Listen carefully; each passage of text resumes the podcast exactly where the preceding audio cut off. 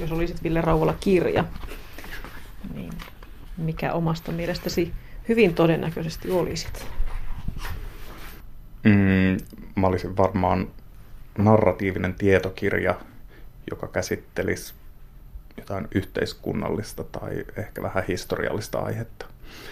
Se olisi painettu vähän paremmalle paperille kuin tavallinen, tavallinen romaani ja sitten se olisi sidottu langalla eikä liimalla. Sitten olisi ehkä kluuttikannet vielä, mutta tämä oli tietysti toiveajattelu, että mä oikeasti sellainen niin kuin laadukas kirja fani on tavallinen. Jos saisi päättää, millainen kirja olisi, niin mä olisin ehkä sellainen. Mitä ne on ne kluuttikannet? Onko tässä Finnish Nightmares? Tää, joo, tuossa on kluuttiselkä, eli se on niin kuin kangasta. Ja nykyään siis, jos katsotte kirjan tuosta perus, peruskovakantista romaania vaikka, niin siellä se suojakannen alla on se varsinainen kansikate, ja se on nykyään yleensä paperipäällysteinen pahvi. Ja tuo kluutti on taas siis kangas, joka on tietysti paljon kalliimpi. Ja niitä siis entisessä aikaan, kun kirjat tehtiin vielä enemmän käsityönä, niin silloin kaikki kannet oli kluutteja, koska se kirja oli tarkoitus kestää kymmeniä vuosia. Nykyään kirja enemmän käyttöä sinne, eikä sen ole tarkoitus kestää isältä pojalle ja tyttärelle.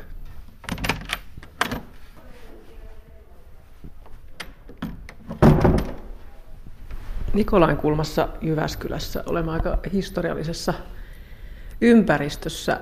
Täällä on komeet kattokruunut täällä jääkärikabinetissa ja kattomaalauksia. Onko Ville Rauvola, tämä sulle ihan semmoinen tyypillinen työympäristö, tällainen loistelias Mannerheimin tyylinen salonki?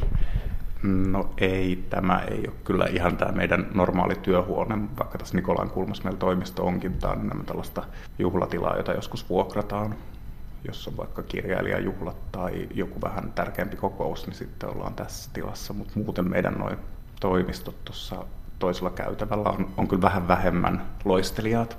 Sä et Ville Rauvola ole Jyväskylästä kotoisin, mutta, että, mutta susta on muodostunut täällä tällainen kulttuurihahmo ja tunnettu siitä, että ikään kuin kultaiset sormet siinä mielessä, että Atena-kustannus on sun ohjaimissa muotoutunut ihan käsitteeksi.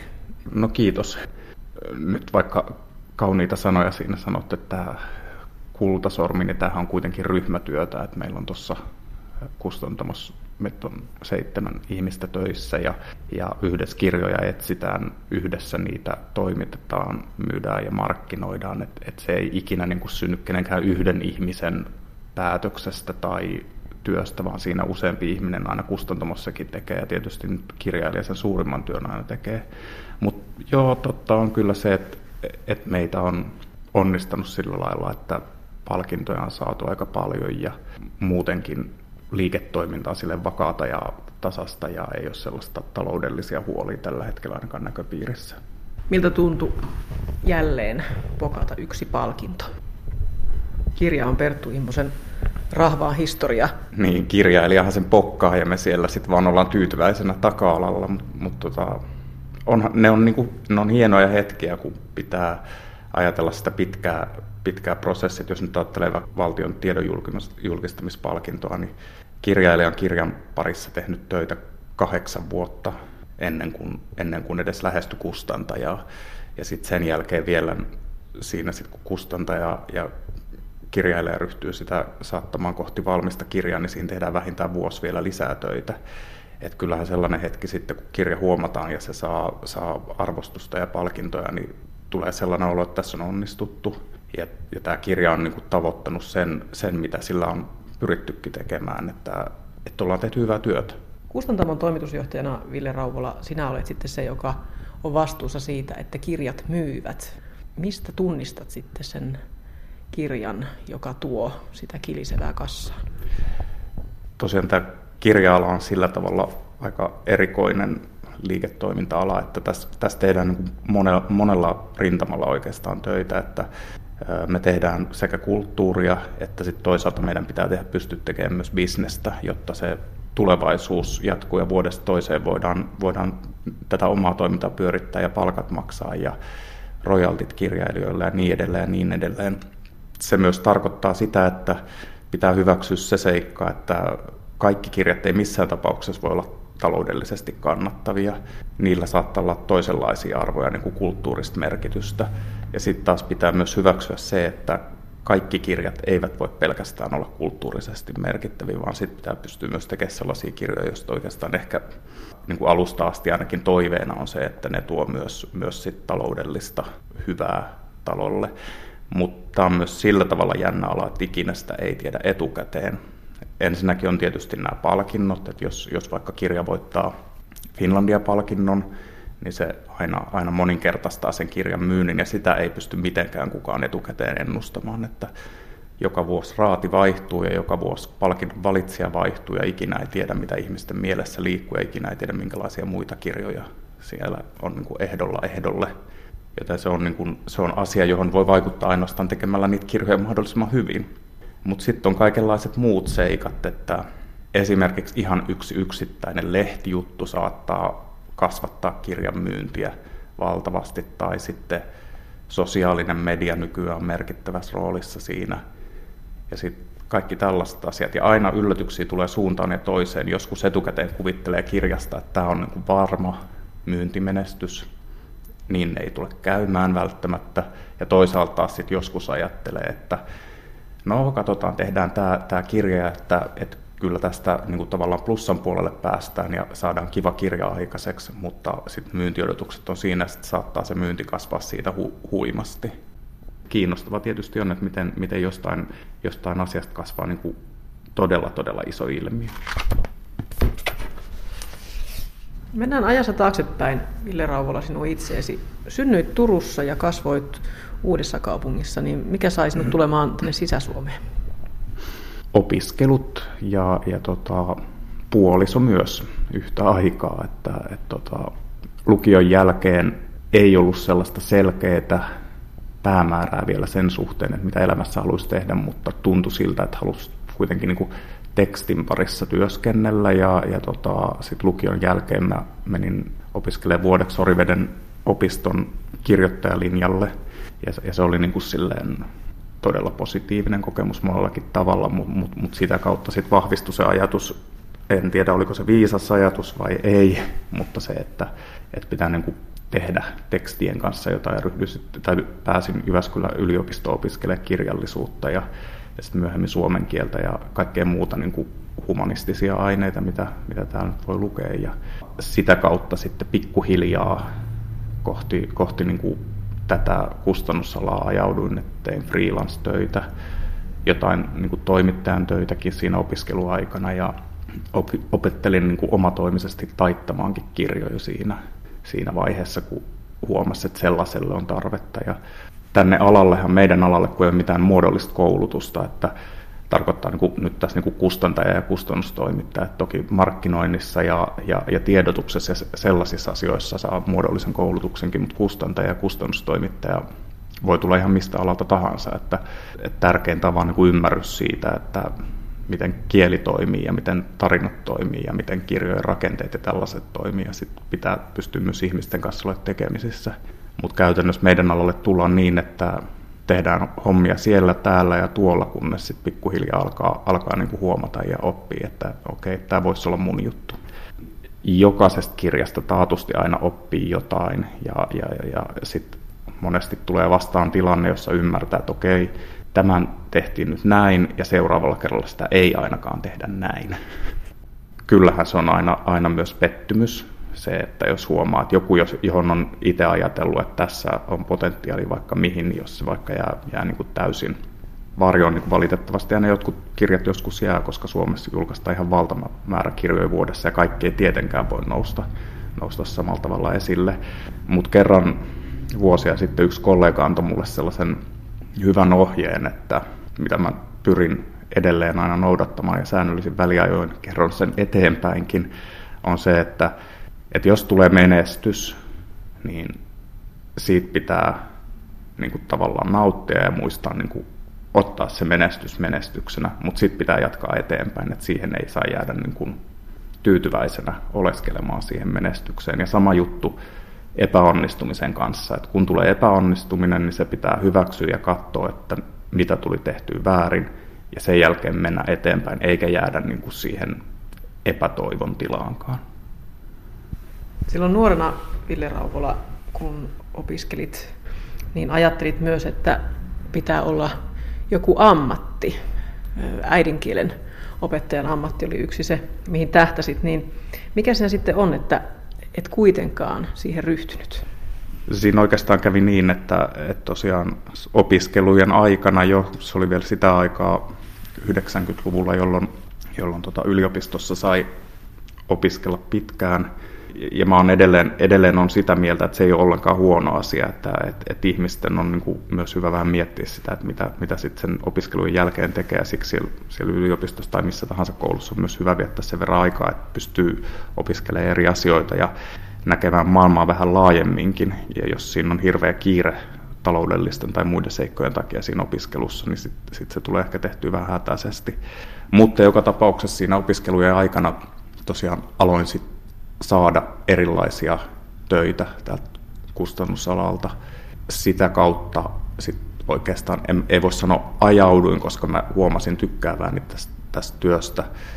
Päätin olla ajautumatta muihin töihin ja, ja pyrkiin niin sit löytämään tätä kautta elannon ja sitten kävi niin onnekkaasti, että se onnistui. Sulla on selkeästi ollut sellainen taito yhdistää ikään kuin se unelma, eli tällainen humanistiset alat, oma kiinnostus kirjallisuuteen. Ja sitten kuitenkin oli rinnalla tämä tällainen järkevä ajatus siitä, että pitää olla ammatti, esimerkiksi äidinkielen opettajan ammatti. Mistä sä tämän mallin olet saanut? Mä en oikeastaan osaa sanoa, että mistä tuollainen malli olisi tullut. Mutta ehkä jos ajattelee nyt, sitä, siis sehän liittyy myös, myös nimenomaan tähän, tähän kustantajan työhön noin kaksi samaa puolta, että, että tässä pitää myös pystyä tavallaan olemaan, tässä pitää olla idealisti, tätä kustannusalaa ei kukaan ikinä ole pystynyt tekemään, tekemään sillä lailla hyvin, että olisi lähtenyt tekemään täällä rahaa ja tulemaan rikkaaksi. Tässä pitää myös, myös tehdä, tehdä sisältöjä ja niin kuin ajatella kulttuuria kulttuurina, mutta sitten tätä ei, ei myöskään voi tehdä pelkästään idealisesti, pitää olla myös realistia jalat maassa ja, ja nähdä ne taloudelliset realiteetit. Niin ehkä se on sitten joku sellainen niin kuin mun perusluonne.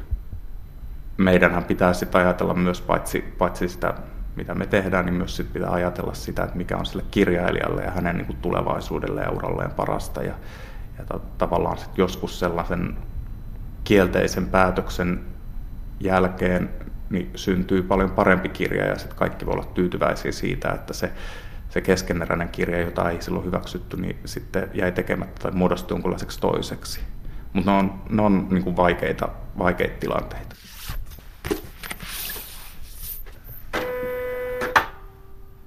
Tuhat 1400 grammaa. Suomen rahvaa historia. Kyllä. Painavaa asiaa. Hän menisi ihan käsipainoista. Joo, varmaan postin, postin tota, hakupalvelu oli tyytyväinen silloin, kun lähetettiin tuosta arvostelukappaleita. Meillä on tässä tavallaan käsivarasto, u, lähinnä uutuuskirja. Tästä toimitetaan toimittajille arvostelukappaleet ja kirjailijoille tekijän kappaleet ja, ja sitten joitain yksittäisiä niin kuin nopeasti toimitettavia tilauksia, mutta tässä on siis tosiaan käsivarasto, että sitten meidän oikea varasto on tuolla Porvoossa. Mitä sä ajattelet Ville Rauvola silloin, kun tulet kirjastoon tai kirjahyllyjen ääreen, esimerkiksi kirjakauppaan tai mikä, ettei sitten oman kustantamon varasto?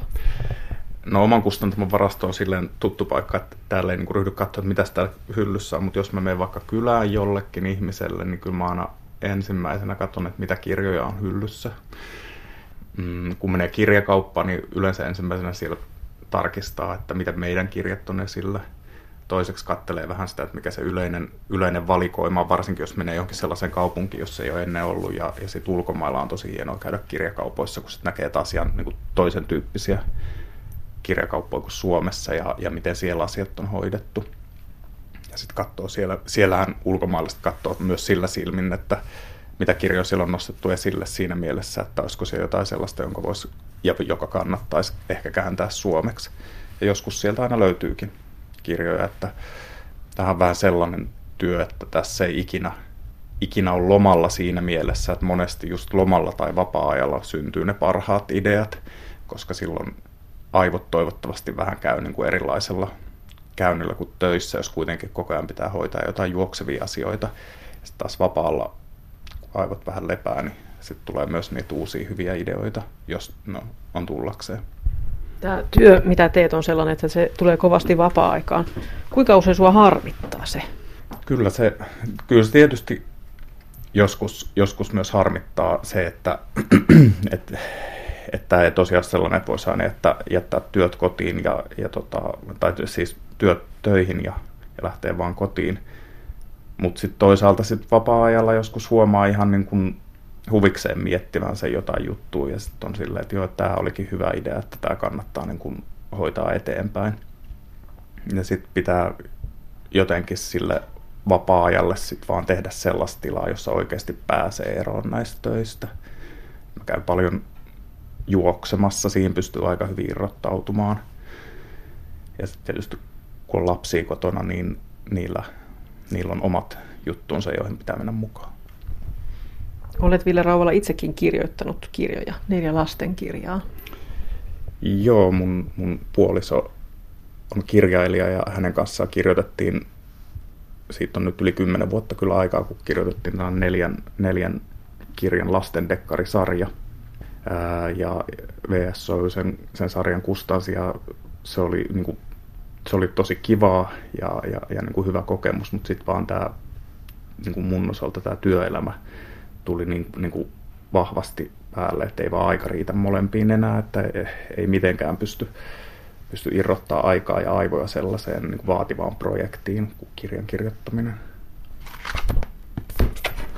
Kuinka mielelläsi kohtaat ihmisiä?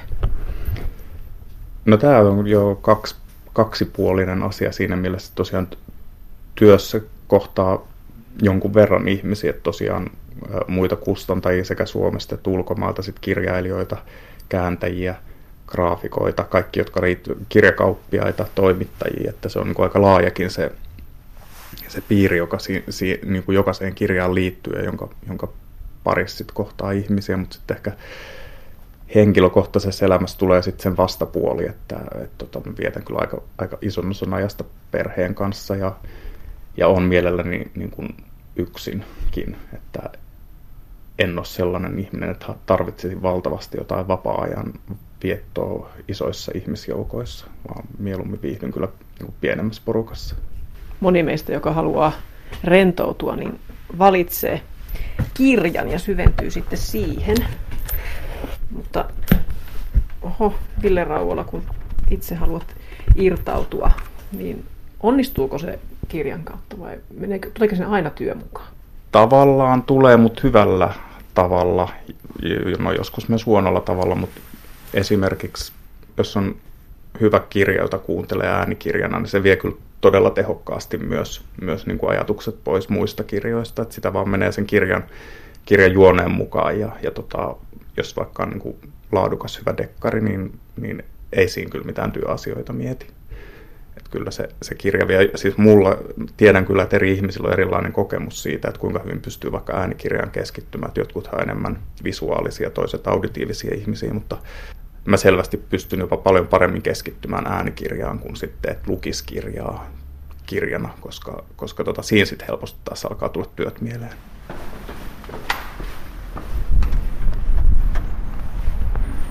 Navakka on juuri täällä Nikolain kulman takapihalla.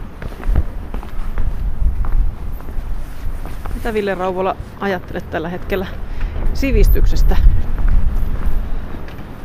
Kyllä siitä voi olla, olla tavallaan monella, monellakin tavalla huolissaan. Toisaalta jos ensin puhutaan siitä, että mitä tämä meidän tämänhetkinen hallitus teki isoja leikkauksia koulutukseen, jotka, joiden vaikutukset tulee näkymään vasta niin kuin todellisessa mittakaavassa vuosien päästä, kun kuitenkin se, niin kuin ne koulutusleikkaukset kohdistu niin, niin, niin kuin peruskouluun kuin sit seuraavinkin asteisiin ja yliopistoon. Ja, ja sitten sit muutenkin, kun kaikkeen kulttuuriin liittyvää ja tieteeseen liittyvää rahoitusta on tiukennettu, niin, niin en pidä sitä niin kuin mitenkään viisaana ratkaisuna. Et kyllä se, mistä yhteiskunta lähtee liikkeelle niin, että se voisi kehittyä ja myös taloudellisesti menestyä, niin lähtee siitä, että, että on, on määrätty sivistyksen, tiedon ja kulttuuriymmärryksen taso, koska se niin kuin lisää myös ihmisten empatiaa ja kyky ymmärtää muita ihmisiä ja muita, muita kansoja myös, ja eikä suhtautu asioihin vihamielisesti. Ja tota, jos ajattelee sitä, että nyt koulutuksesta leikataan, niin, niin kuka tulevaisuudessa enää keksii mitään kiinnostavaa, oli se sitten mistä tahansa asiasta. Et koska se koulutus kuitenkin, ihmisen pitää kuitenkin tietää muutakin kuin vaan se ihan oma pieni ydin osaamisalueensa. Pitää tuntea sitä ympäröivää maailmaa, jotta siitä voisi jollain tavalla järkevästi toimia. Sä oot tällaisen laaja-alaisen tietämisen ja ymmärtämisen kannalla. No mä oon sen kannalla ja, ja, ja aika monet, monet niin tutkimukset myös puoltaa sitä, että, että mitä, ihminen, mitä enemmän ihminen lukee ja aika sivistäminen kuulostaa vanha-aikaiselta sanalta, mutta kuitenkin niin kuin sivistyy, niin sitä, sitä vähemmän se on konfliktissa ympäröivän maailman kanssa. Ja mun mielestä se olisi tosi tärkeä asia, että, että siihen kiinnitettäisiin huomiota. Ja sitten sit ihan niin kuin kun nykyään ajattelee, tässä on nyt viime aikoina, aikoina mediassa kiinnitetty ihan huomiota siihen, että vaikka ajatellaan Suomen peruskoulua, että kuinka eriarvoisessa asemassa esimerkiksi peruskoulut eri puolilla Suomea on, että jossain saattaa olla, että oli just lehdessä juttu, että 27 oppilaalla on käytössä viisi historian kirjaa, niin eihän se, ei niin kuin, siellä niin kuin koulutustasolla, jos puhutaan ihan niin kuin meidän perusasioista ja historia on kuitenkin yksi keskeisempiä asioita, mitä pitää ymmärtää, voidakseen ymmärtää nykypäivää ja tulevaisuutta. Jos siihen ei ole kunnollisia oppivälineitä, niin eihän sitä voi oppiakaan. Aika paljon kuuluu, kuulee niitä perusteita, että kun aika on rajallinen ja resurssit on rajallisia ja aika on rahaa, niin pitää olla tehokas ja tietää jo hyvissä ajoin, mihin aikansa käyttää ja mistä oikeasti on hyötyä. Niin miten hyvin tämmöinen ajattelutapa istuu vaikkapa lukemiseen? Mm, se istuu huonosti siihen.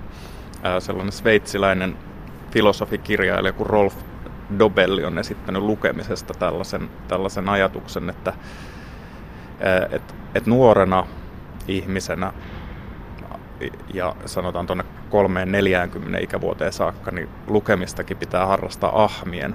Eli lukea paljon ja kaikenlaista, ihan mitä vaan, koska sillä tavalla sä alat pikkuhiljaa oppia ymmärtämään se, että mistä, mistä oot itse kiinnostunut ja, ja mikä sua kiinnostaa. Sitten sen jälkeen, kun sä oot päässyt tämän ahmimisvaiheen yli, niin sitten sä voit ryhtyä karsimaan ja käyttää sen loppuelämässä vaan siihen, mikä sun mielestä on kiinnostavaa ja merkityksellistä.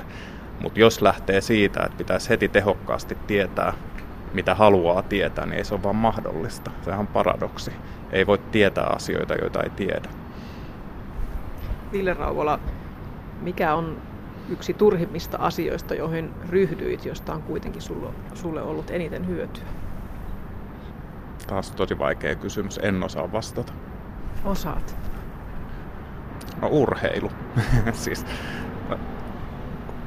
se on varmasti niin kuin, tavallaan turhaa, mutta mut siitä on kuitenkin tosi paljon iloa ja, ja sit sen myötä, kun sen aloitti, niin sitten alkoi alko, alko huomata, kuinka paljon siitä oikeasti on hyötyä, vaikka, vaikka se aloittamiskynnys on aina hirveän korkea. Mutta sitten kun sen aloittaa, niin ymmärtää, että ilman sitä ei kuitenkaan selviä elämästä. Tähän loppuun vielä haluan kysyä Ville Rauvola, kun olet tunnettu siitä, että kykenet löytämään ideoista sellaiset, jotka paitsi myyvät, niin myöskin innostavat ihmisiä, niin paljasta nyt, miten pystyy näkemään sieltä sellaisen orastavan siemenen, että tähän suuntaan kannattaa lähteä? Siihen ei ole oikotietä. Se on, se on yritys ja erehdys, jonka kautta kasvaa ihmisellä sellainen, jota virallista termiä sille ei ole, mutta voisi sanoa, että se on valistunut arvaus, jokainen kustannuspäätös. Ja, ja tota, se tarkoittaa sitä, että niitä valistuneita arvauksia on tehty paljon. Joskus ne on onnistunut ja joskus ne ei ole onnistunut ja jokaisesta onnistumisesta ja virheestä sitten aina, aina oppii ja ehkä seuraavan tekee viisaammin tai sitten ei tee, mutta siitä seuraavastakin virheestä aina oppii. Ja, ja niin, niin pitää ollakin, koska kyllä tämä meidänkin kirja on sellainen, että, että jos jäisi toistamaan vaan aina sitä hyväksi kerran nähtyä menestystä, niin kolmannen kerran jälkeen sitä menestystä ei enää tuu, koska se on, se on tavallaan tehty jo.